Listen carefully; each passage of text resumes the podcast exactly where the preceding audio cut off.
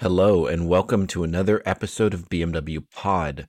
This is not a real episode as much as it is an explanation of what you saw in the title. So, as the title explains, I have left BMW. There has been a lot of um, internal things that I've been dealing with in life, but life moves on. We're okay. Everything's okay. Um, I have left the BMW brand as an employee, which is good. Um, while I feel like I've always been honest with everybody about my feelings about BMW, I definitely have to hold my tongue sometimes. Um, for instance, it's definitely not a great idea um, to say that I think, for instance, the new X2 M35 is kind of boring and bland and not as good as it could be. And that it is a poor representation of what this brand is capable of. And you should probably just get the Mini.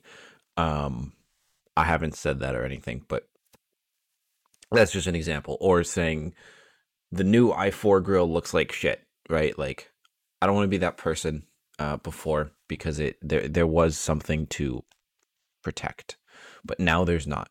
I now no longer represent the BMW brand in any way.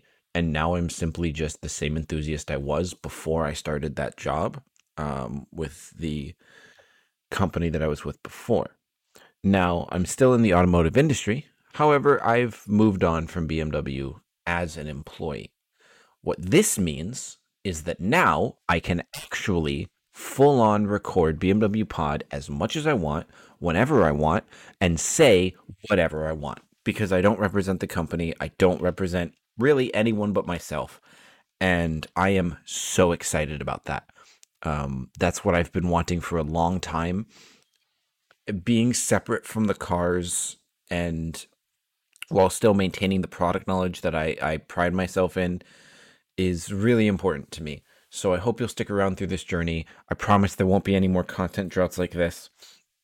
Um, I record almost every night now, and uh, I think you'll like the content that's coming up in the near future. There's a lot of stuff in the BMW sphere that's that's very important to talk about, and I think that um, together we can continue making this the best BMW podcast in the multiverse. So thank you so much for watching, so much for listening, and uh, remember that you can always support us at patreon.com slash bmwpod.